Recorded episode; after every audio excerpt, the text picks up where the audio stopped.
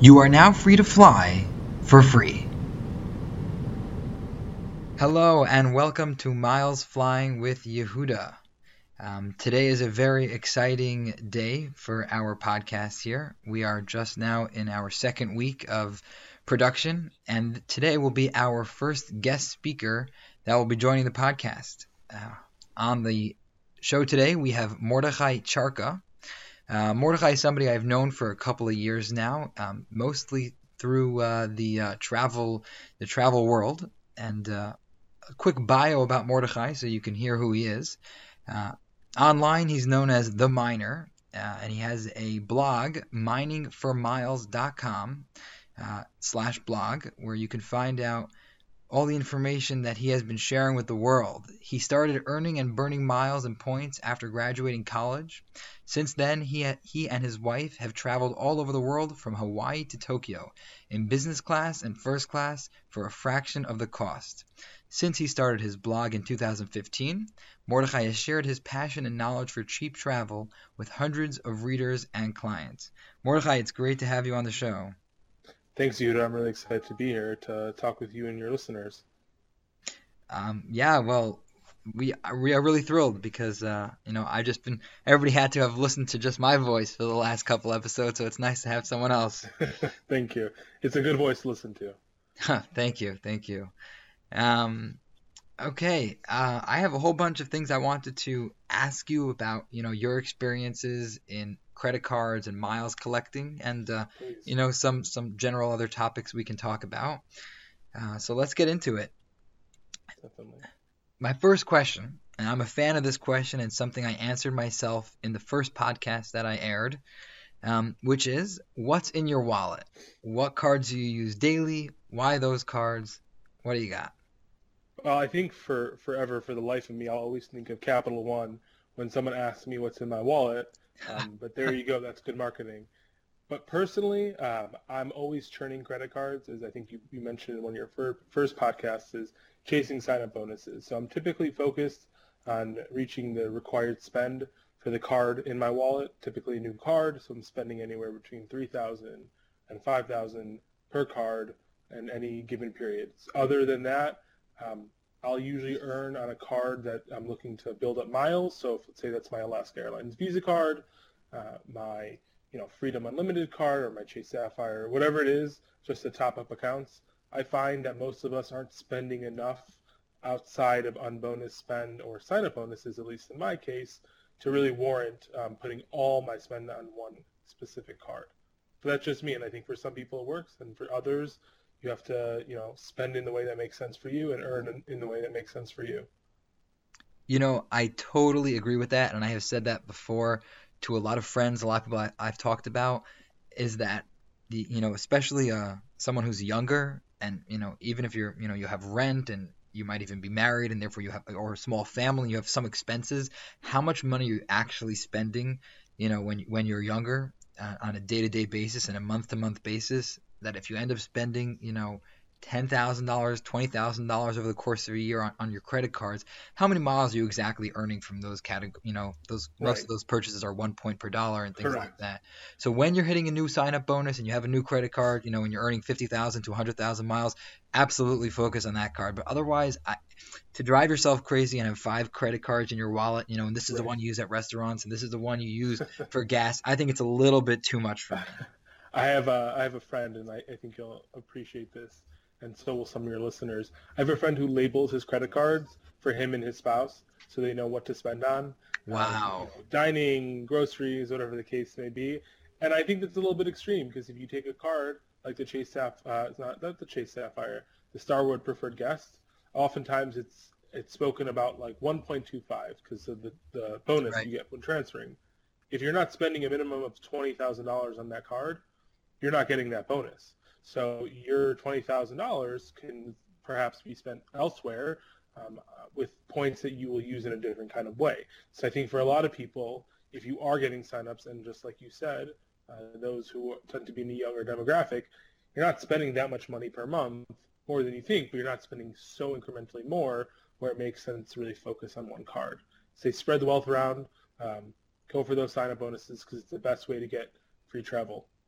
That's right. I don't um I don't think it's worth all that extra hassle to remember which card to use for every single purchase. And I think that's one of the most surprising things people find out about me when they ask me, like, "Oh, you must have so many cards and you must be so good at knowing what to use each card for." I'm like, "No, that's not the case. I keep one or two cards in my wallet and that's all I use Yeah. at a time." I hate big wallets, and so I really Agreed. when, when I travel, when I travel, I tend to keep a little bit more with me to get into the lounge or the hotel right. or whatever the case may be. Yep. When I'm domestic, it's no more than three or four. Yeah, I just I don't see I, I it's too much for me. um, that's great. Um, okay, next topic I wanted to discuss with you. Yes. Do you have a favorite credit card or miles feature benefit uh, that you have, you know, in your couple years doing this already that you have come to love? I personally, and I've talked about this before on my podcast and on my blog, um, and I want to go into it in more um, in more detail on a, on a future episode here is the Southwest Companion Pass. That has been so valuable to me since my wife is from Denver, Colorado, and we fly between New York and Denver, usually between f- around five times a year, probably round trips. And New York to Denver has, has a lot of Southwest flights. The Southwest Companion Pass means that anytime I fly, my wife gets to come for free. Um, there are several ways to earn it, and I currently have it, and I love this feature. So, is there anything like that that you have that you're a big fan of? Yeah, I think I think for me it changes with the times and my travel habits for the year. Uh, I myself also had the Southwest Companion Pass, and my wife and I are both from Chicago. We would fly. One year we flew 12 times between New York and Chicago, which Wow. is insane. And not that I would recommend doing that or do that again, just for the fun of it. It was really nice to have the benefit of the Companion Pass. But putting that aside, um, what I've seen change over the past few years are the travel statement credits that a lot of credit cards are now issuing. Uh, the most popular is the Chase uh, Sapphire Reserve, gives the $300 in statement credit, but you have to pay an annual fee for that. So one of my all-time favorite statement credits is the Personal Rewards Gold Card from American Express. Typically, the annual fee is waived for the first year, and on top of that, you're getting $100 to spend at your domestic airline of choice. It's a nice benefit. Uh, you can activate it whenever you're ready, and I think it's something that goes unnoticed for that card. People oftentimes forget because there is no annual fee. So it's really it's not it's not money, but it's hundred dollars to spend on an airline that you're probably going to spend anyways.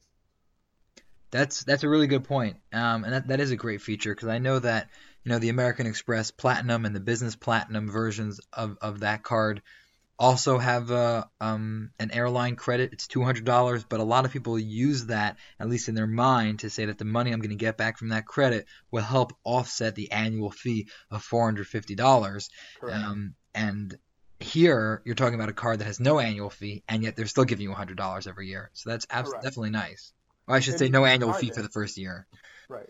If you time it correctly, let's say you open it up in November or December, you get it in that calendar year and then the following calendar year. So you have no annual fee, yet you've hit, the you've gotten this hundred dollars twice.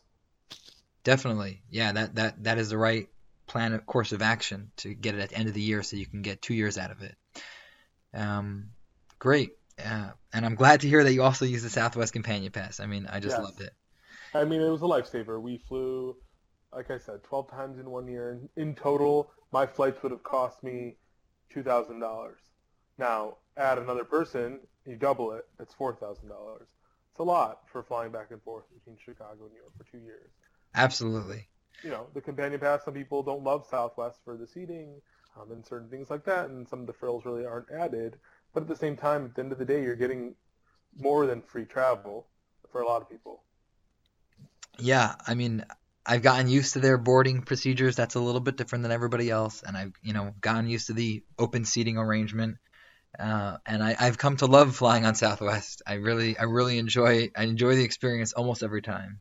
Right. And if you're going to talk about boarding procedures, I don't think anyone does it right anymore. I mean, look at United. They recently they- they have one. I think they have one of the worst boarding procedures. I mean, it's just a mess at all their gates. You have people standing in different columns Yeah. horizontally, standing in the in the walkways, and American now has was it 12 boarding groups? Oh boy, yeah. My my boss has status with uh, American, and she's had different levels of, of their status over the, over the years since she flies a lot um, locally, uh, domestically, and uh, she was explaining to me how her level now, where she used to board in like the second or third group, is now boarding in like the eighth or ninth group, and she says, "What is the point even of having Right. any?"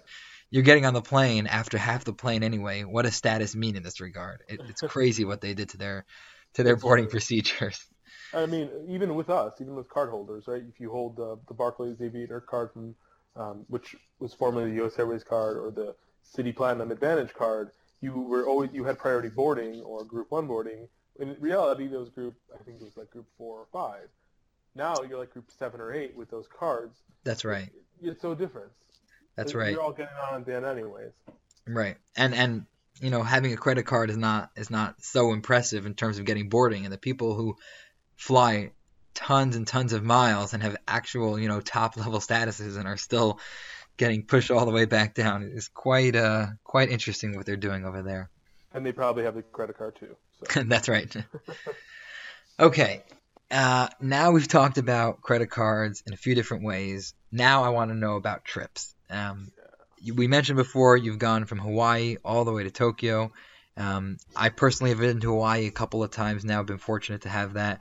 I've been to a lot of Europe. I have not touched ground uh, in Asia yet, um, and I know you have. And I, I, I want to know of all the places you've been to, what was your favorite destination, or perhaps you want to talk about a specific airline that you flew in, in premium cabins, or a special hotel that you thought was wow. I want to hear what, what what's your favorite. Definitely. I, I hesitate to talk about a favorite airline um, because I have a lot of friends and clients who ask me how to fly, what's the best way to fly. I don't have enough miles. I just want to get there. I think for a lot of people um, in this hobby, we get distracted by getting there and not the actual there. And so for me, it's about the trip. Now, that is to say, I would I would not prefer to fly coach from New York to Hong Kong for 16 hours. But if I had to, and it was the only way I was going to get to Hong Kong because I didn't have enough miles, I'd do it. So I don't I don't know if I really would would would say I have a specific product that I like. I think domestically United is upping its game. Delta plans up its game. If you're flying domestic, let's say from New York to LA or New York to San Francisco, you really can't beat American Airlines lie flat um, on their A321s. It's a really great product, great configuration, small plane. Um, but in terms of destination, I would have to say Tokyo. So far, has been one of my favorite cities in the world. I landed at the airport and I knew already that uh, I would love it. They were, the bathrooms were so clean. It just made me, and it sounds silly, but it made me smile. I was like, this is how I know this is the place I like. I'm like, clean and orderly. Every, compared to New York, it's just like, there's no garbage on the streets. Everyone was polite. Everyone was walking on the same sides. So it was really, it was really fun being there. Definitely a huge culture shock for someone coming from North America in particular. Um, but definitely I learned a lot about the culture, a lot about the people. I think that in a week we only saw half of what there was to see. I mean, Japan, there's lots to see in Japan and Asia in general. Um, but I, if I were to go back anywhere in Asia, I would definitely love to make a stop off back in Japan. I know my wife and I are planning to go there for the 2020 Olympics. It's far away, but I'm Definitely. miles to get there. Wow, wow. That, I mean, that sounds great. I, I first of all have a very, very similar mindset to you in terms of uh, getting to your destination. You know, do you include that as part of your vacation? Do you separate it? Um, and I agree that flying the premium cabins somewhere in business class, first class, definitely adds to the vacation a lot because it takes away the stress of you know uh, sitting in coach. But as someone who barely ever traveled until I got into this uh, into this world a couple years ago, um, I I'm, I try very hard to stay focused on not getting spoiled and requiring myself to be in business class, you know, and ra- you know, but rather whatever the miles make sense for. If I have enough miles and if the if the price is right, then you know I'll take advantage of that. But I, I agree with you about that. You know, the destination is where I want to go. I don't I don't want to take a trip just because the plane is supposed to be a very nice plane. Um, you, you, you hit the nail on the head. I think we get spoiled sometimes in this hobby. And then you work so hard to have a workaround to plan a trip, and you end up having to take two stops and have two different tickets just to get that premium cabin on your long haul. And it might feel better, but at the end of the day, it might not necessarily always be worth your time that you're investing. And so I, I have that issue myself sometimes. I'm like, I really, really want to get there. I really want to go business class or first class, but it's not always available. Um, and so I try not to focus on it too much. And I get carried away. I think like a lot of us do. Yeah, I'm very big into trying to keep my flights at one-stop options when that is available. Um, so I, will I'll go for the direct if I if that's available, the nonstop. If not, I'll go for one stop. I, I don't exactly understand when people intentionally add a couple of stops in order to get themselves onto more or varied uh, premium cabin options. I mean, right. for some people though, again, you know, it's a preference thing. Some people really do enjoy and want to experience all there is on the different airlines, and uh, mm-hmm. they'll intentionally try to throw that into their trip, and it becomes part of their vacation. For me, that's just not what interests me. I had done that to Beijing. I had flown from New York to Hong Kong, Hong Kong to Beijing.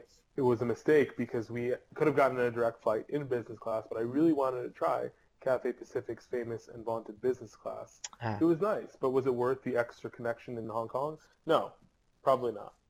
Right. It's hard to uh, to weigh it. Um, but uh, now back to Tokyo. I mean, that really sounds sounds good. I'm also someone who's very organized and neat, and if that's what they've got to offer, I, I would definitely appreciate that. Well, we went there at a special time. We went there during the Cherry Blossom Festival, um, oh. which is really a unique time to be there. Beautiful weather. Um, it's a, you see a different side, I think, to to the Japanese people and their appreciation for the for the beauty and sort of the dichotomy between this nature and this all these high rises, right? You walk in New York City and all you really have is Central Park. Okay, you have a few things here and there, but it's all buildings and stone and concrete and glass and steel. There you have the same thing, but everywhere you go, there's these massive and beautifully manicured parks, and people are taking time out of their lunches to go relax and walk around and have a cup of tea or a cup of coffee and eat their lunch outside. Here, I know when I have an hour break at lunch, I'm not sitting outside and enjoying the weather or enjoying Bryant Park. I'm probably working um, eating my lunch at my desk or you know reading reading your updates on the on your blog. yeah, um, that's that's really uh, interesting. The culture differences is something that you know is is an, is an added benefit that you get from a lot of traveling. You know, you get to right. see how different people act in different parts of the world. It opens you up from what you're used to back home. Hundred percent. Um. Okay, I have one last topic I'd like to discuss, and uh, sure. Um, and this is current events, I would say, very current. Has, there's only about two or three days until this goes into effect. Um, we mentioned earlier the American Express Platinum cards and their hefty annual fee that they have. And the personal Platinum card, the annual fee is actually going up from $450 a year to $550 a year, and that goes into effect at the end of this month. Um, so I know you have done a lot of research into what benefits they are now offering to help cover that change. Um, but I want to hear your thoughts on some of those benefits and uh, what whether you think they're worth a hundred dollars increase. You know, now this you know this is not not a, not such a cheap card to begin with. It's not even. It's even more expensive now. Definitely. So I think after the Chase Sapphire Reserve hit the market, I believe it was last summer the sort of the credit card space, the credit card reward space was thrown a loop. Um, no one had really known what Chase was going to offer, but remember, Chase was the pioneer with the mid-level card, the Chase Sapphire Preferred, which was offering great sign-up, easy to understand reward structure, easy to understand earning structure, um, and good sign-up bonus, good transfer partners, and so it had a big impact on the travel reward space in a lot of ways. It wasn't a premium card, so pretty much anyone who had a solid FICO score, which you spoke about in your previous podcast, could get. Then other banks, such as American Express and Citi, had premium offerings. And so I think Chase was ready to offer a premium um, card. They were in the market. They really dominated the credit card reward market space for a long time now. Um, and they were ready to launch something that really changed the way that banks interact with points and especially with customers. And so what I think Chase really did right they, they their annual fee they didn't make it any any new higher annual fee. 450 was the max that we've seen for the most part on premium cards like the platinum card from American Express or the Citi Prestige card. All were 450. So there you go. You fall into the same category in terms of annual fees. But your bonus categories in the Sapphire Reserve were three times on dining and two times on travel, or if it's vice versa. There was a really straightforward travel credit, $300 no matter what on anything. So you can Right. use it on your E-ZPass in, in, in whatever state you live in. You can use it on your commuter rail. You can use it on Uber's ticket, hotel. It didn't matter. If it coded as travel, you were getting $300 back each calendar year. On top of that, they had a great sign-up bonus. And people, what they want, what they were speaking about at, at their card department in, in an interview I listened to at Chase, all they really wanted, they, people want, people our age, I think people who are using these products want straightforward earning and redemption. And Chase hit the nail on the head with that. So, Agreed. Yeah, definitely. The biggest competitor, who's the biggest competitor in, in this premium space, is American Express because the Platinum card has been around for a long time, and before the Platinum card was the Gold card. And those two cards, in a lot of ways, pioneered this premium model, this premium offering. People willing to pay a membership fee, an annual fee to be part of some club. Uh, people are holding this card because you know a lot of people, and correct me if I'm wrong, who have that Amex Platinum card, and they That's don't make a million dollars, right? That's right. So all these people are getting this platinum card now because American Express, on one hand, sure, they, they want to be known as American Express, but they have to grow their company. They have to grow their revenue. And part of that means growing their card holders. And this is not, this isn't, you know, this is coming from them. They're still looking for growth. And they have strategies for growth. And one of that is acquiring customers who will be profitable, so customers who will use their products. I'm not talking about us, you and I, who open up a lot of cards, but people who will actually use the product and pay the annual fee to keep the card open for a year or two years because they're spending a lot of money to get us. So what did American Express do? And remember, they're not dumb. I, you know, I think in the blogging space it's spoken about how is American Express going to fight back the Chase Sapphire Reserve. In a way, they are looking to fight back, but in a way, I think they're looking to do something else. So American Express made two rounds of changes to their Platinum personal card. And I think it wasn't so clearly communicated to card members but also they did it twice. They didn't just make one change; they made a second change. And their most recent change, right? They added, I think you would earn five points per dollar if you book travel for the hotels through the American Express travel portal. That's right. And, Yeah. Right, and the hundred dollar Uber credit. So that sounds really great, but then they go ahead and up the annual fee by hundred dollars. So to me, and this is where I disagree with, I'd say the the blogger populace here. M- Amex didn't raise the annual fee $100 to offset the $100 from Uber. Maybe they wanted us to think that.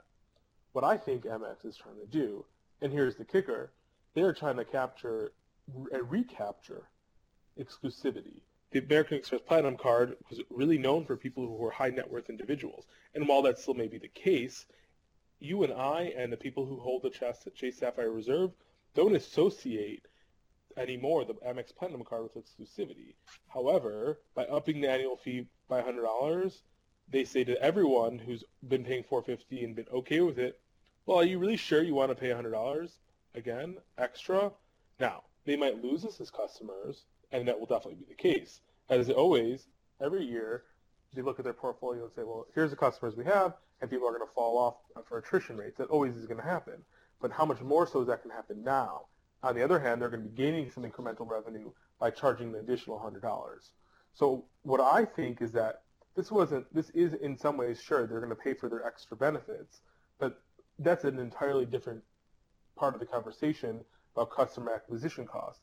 This is now about retaining customers who are high net worth and will bring back that niceness to the platinum card. Because before it was, oh my God, you the platinum card, you can get me right. That's how the, the, the Amex Black card came came about, right? It was a rumored card that could get uh, uh, celebrities into any store, any restaurant. And so the platinum sort of did that on the consumer level, high net worth individuals. But you again, you and I have it, and uh, you know we don't really fall into that one percent.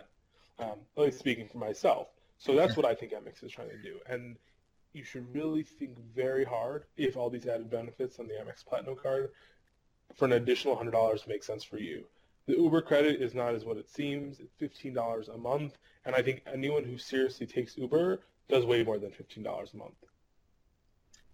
Yeah, um, I agree with everything you said there, and I really think that you have brought up a very interesting perspective on this. Uh, a lot of the travel bloggers and the credit card bloggers have discussed these changes, obviously, and they seem to keep harping on whether the you know the extra hundred dollar increase is you know make is is makes up you know with uh, balances out with all the benefits right so they have the two hundred dollar Uber credits but like you said it's only fifteen dollars a month and uh, you, it, you, it expires that month if you don't end up using it. So that's number one as a problem. And number two, they like to point out that you know a lot of rides cost more than fifteen dollars, so it doesn't even feel like you're getting a free ride out of it.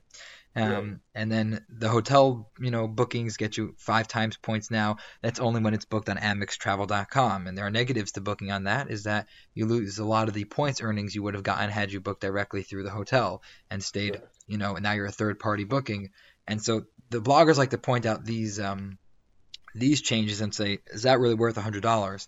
And I think that you're coming from a very, very interesting perspective because before I entered this credit card game, whether I was a child or, or in high school or in college, forget the platinum card. Any per- time I ever saw an American Express card, I was like, whoa, that's an American Express card. You know, whether I was a little bit naive or not, but I always thought it was much harder to get an American Express card. There was something special about having one, and that's Right. probably why not every store, you know, accepts American Express. It's part of that more exclusive club, like you said. correct. And certainly the platinum card, when you saw that silver card with that face on it, you knew right away that meant something.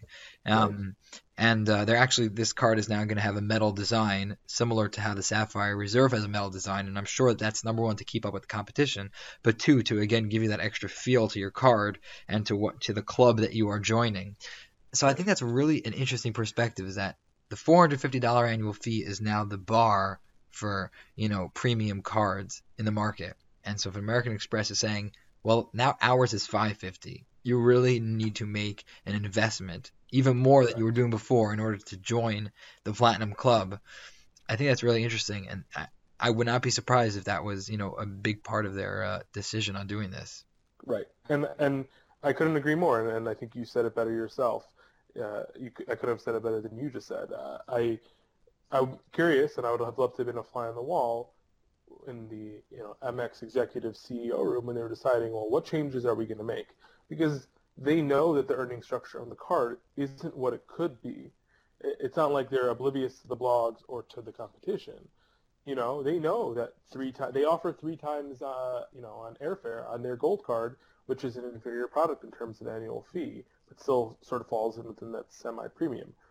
So they're saying go to our sort of super premium, super premier travel portal, and you'll get these sort of Amex hotel benefits, right? Amex has their own, just like Visa does, their own, you know, hotel booking engine. Right. You'll get some of these benefits. Now, most people, perhaps, care about the bottom line, like how cheap is it going to be? And if I'm in to, like hotels.com, and if I'm going to save something from it, that's great. I don't need to go to Amex's exclusive portal to do so. So I don't think they're naive. Amex is not naive. There's no way. You know, they're experiencing losses in other places. Um, I am curious why they didn't add some things like three times on dining um, or travel, or whatever the case may be. But that's not what it is. So I would, you know, push all your listeners, and this is something I want to, think about myself. Does it make sense to to apply for the platinum card with its extra annual fee when I'm taking Uber and I'm spending way more than fifteen dollars a month on it? You know? Yeah, um, definitely. I think it's a very fair question that people should be asking themselves. Um, I, I would have been impressed a little bit more if the annual fee went up and they added these benefits, but then also the standard sign-up bonus offered went up as well.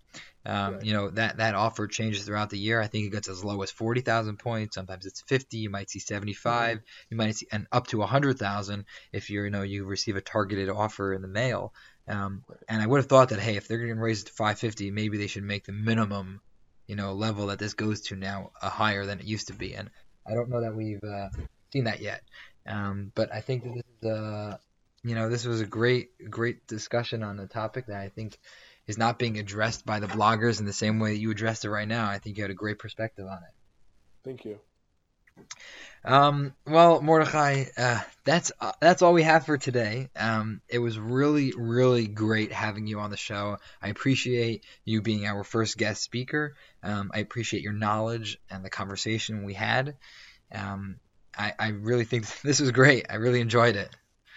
So did I. Thank you so much for having me, and I hope I was able to share something with you and your listeners today. Yeah, absolutely. You definitely did. Everybody, again, just a reminder this is Mordechai Charka. He is known as The Miner online, and you can find him at miningformiles.com.